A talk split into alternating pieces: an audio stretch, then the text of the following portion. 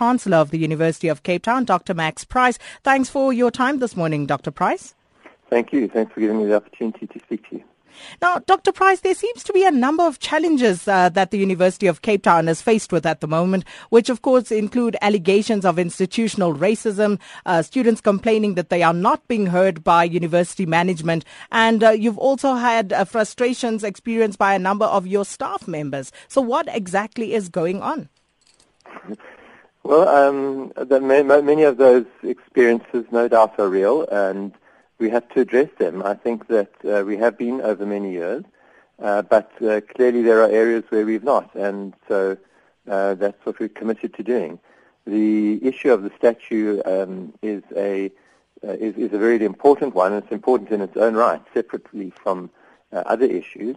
but indeed, um, it's only one aspect of transformation. The university has to be an inclusive place, and part of what makes it inclusive is how people feel about the heritage that is represented and often is uh, skewed because it represents one heritage more than others. Uh, but in the case of, um, you know, transformation is multifaceted and there are many aspects. And if you were to come to campus, uh, compared to 20 or 30 years ago, it's a completely different campus. Uh, for one thing, uh, there's an overwhelming majority of black students, which wasn't the case in the past. For another, we have focused hugely on pass rates of students and we believe that disadvantaged students have amongst the highest pass rates in the country because it's not just a revolving door of admitting people, it's ensuring that they succeed. We have over the last years renamed many buildings. There's buildings named after, for example, Pallo Jordan's father, who was the first African professor, A.C. Jordan. There's a building named after Steve Biko. There's the Cissie Gool Plaza, which was one of the Western Cape um, libera- women who fought for, for liberation many other anti-apartheid activists, Dullah Omar. So the process of changing the culture of the campus has been ongoing. Uh, but of course, there remain issues, and I'm certainly the last one to deny that we've got a long way to go. So, do you think that those expressing their unhappiness are being unreasonable? Um, I think they're being unreasonable about the process rather than about um, the demand. And the process that they're wanting is that I should simply decide and uh, do away with the, with the statue and give them a date on which it would be done away with. Um, they are see, refusing to recognize that no SRC in the past has ever asked for the statue to be removed, no Student Representative Council, that no council or senate in the past under two previous black vice chancellors and, and, and, during these 20 years post-apartheid has ever discussed the issue formally. It's not to say that people haven't expressed views and expressed opposition and in the past for, held various sorts of protests, but they've been, uh, in my view, really quite a small minority voice and not a voice that was considered compelling. So what they want is that there should be no debate and discussion, it should be an executive decision. And all I'm saying to them and uh, that that's unreasonable because only the council can decide. No one has formally discussed it, and we're going to make sure that at a university, it's not a parliament, it's not a political party. We don't make a decision just because a majority thinks something. We ideas matter, arguments matter, and uh, everyone must be given a chance to say their view, and that's what we're going to do over the next over this coming three weeks. But the students have accused you of not engaging them on the issue of transformation, and as such, they uh, consequently walked out of a meeting, a uh, seminar that was scheduled to happen this week. No, that's uh, that's not that's not true. I mean, they did walk out of the seminar, but they walked out of the seminar because I wouldn't give them a date for when the statue would come down. Uh, because they said they said that they refuse to engage any further. So they will not engage at this point on the issue of transformation until the statue is removed. But That's they right. did charge that it's been over a year in which you have not engaged them on the transformation issue. No, that's not the case. Uh, they participate. They, they, I have an open door. They can they participate. They are members of the council. They are members of the Senate. We have a special forum called an institutional forum. I participate personally, and so do all the management leaders in all of these fora, and I have an open door. Um, they can talk to me anytime, and I believe we do talk. They participate in discussions on admissions policy, on financial aid policy. They participate in discussions uh, on every aspect that they wish. So I reject the view that that that are we not listening to them or not engaging with them about transformation. The mm. walkouts in the current strategy have been specifically about the statue. And then they went further to say that uh, they are tired of the management of the university setting the agenda. Well, uh, I think that is our job. We are the leaders of the university. We're there in the long run. We, we students come and go, and uh, we have to take the, the long-term view, and we have mechanisms of accountability. We have a council of the university, which has 60% of its members are from outside the university, so it's not determined by the internal management of the university.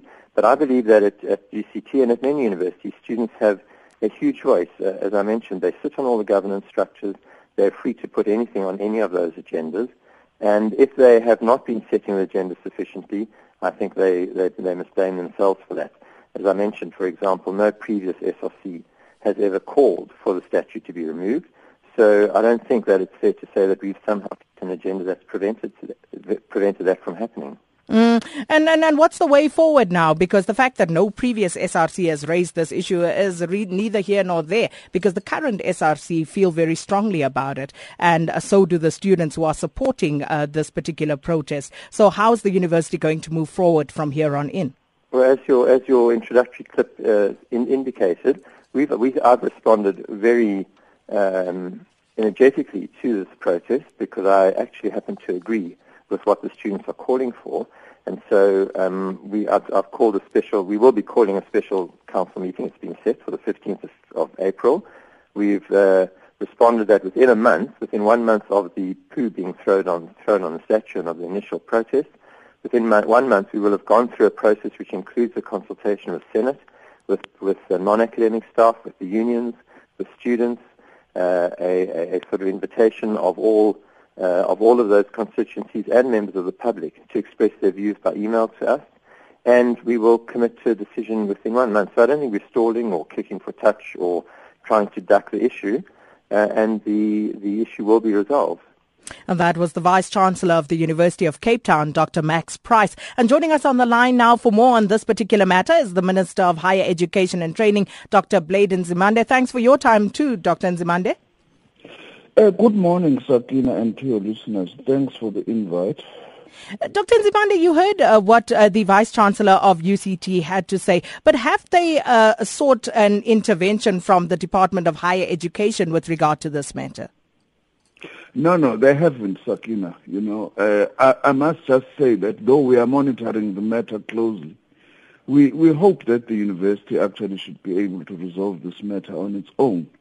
Of course, we, we, we, welcome this debate, I must say, you know, because we hope this can actually mark another watershed in the struggle for the transformation of our universities, you know, because it actually raises some fundamental issues, not only about the symbols that still characterize some of our institutions, but to actually raise the issue quite sharply on the question of transformation. And we're quite pleased as the department that this is actually raised by stakeholders based at universities like the students and some of the academics themselves because we believe as government that stakeholders themselves need to take a lead actually on this issue of transformation. And we hope also the matter will go beyond this, as I say, not just the symbols, important as they are, but also to look into the issue of student profile, especially also something that I'm concerned about, which is the staff profile, you know, that your academics in South Africa essentially still remain white and male, and that is an issue that will also have to be addressed. And I hope that all these debates will open this thing up and really make universities to, to really think hard so that as government at least we will be able to work with all those progressive forces who want to take forward issues of transformation. Dr. Nzimande, it also, uh, you know, raises the question of trying to find that balance between transformation and preserving heritage. What's your take on that? Sakina, look, you know, for instance, I'm very pleased that the Vice Chancellor on, says he's committed that uh, the statue be removed. Of course, he will be he will be recommending that to Council. I'm very pleased with that stance. I hope that council won't drop the ball. They will actually endorse that. But removing it also does not mean destroying it. You know, we we I think that the idea of putting it in a mu, in a, in a museum uh, will be will be better because we must still remember what happened. You know, those symbols are important. I remember Sakina, you had a debate at some stage on the issue of heritage. Mm. You know? I think it's, it's Dr. Mangcwatshwa who put it very nicely that we must distinguish between history and heritage. You know, I mean, heritage is something we should be proud about, which means that we must remove Rhodes statue, but it is part of our history. So if it goes into the museum, it's fine, because I don't believe that we should actually, when we remove symbols of apartheid or colonialism, we should destroy those things, but we should keep them so that our children will know who did what in the past and so on. That would be my stance. Mm. And Minister, just finally going forward, as the Minister in charge of higher education, um, what plan do you have in place to ensure that uh, the transformation agenda is driven at maximum speed in our institutions of higher learning? There are quite a number of things, Akin. I hope maybe one day we'll get a bit more time to actually discuss them because one of the things, for instance, that uh, we are doing to try and address the issue of the academic profile. This year we've started with a massive program which we call New Generation of Academics program, which is aimed at actually creating junior posts for black and women academics in our institutions. But also this year I am planning to actually call, second half of the year, another summit. The first one I, which I had called as minister was in 2010 on higher education to actually look into all these issues of transformation. There is also a transformation oversight committee that is led by Professor Makgoba, which I established a couple of years ago, which we are resourcing at the moment so that it can actually do its work in earnest, so that we are able to say these are the things that needs to be done. We are also putting in quite a lot of resources, by the way, into improving quality of research and quality of teaching because that dimension of things also is a very important part of transformation. But we can be able, if we have more time, Sakina, to just zoom in on this issue in quite some detail.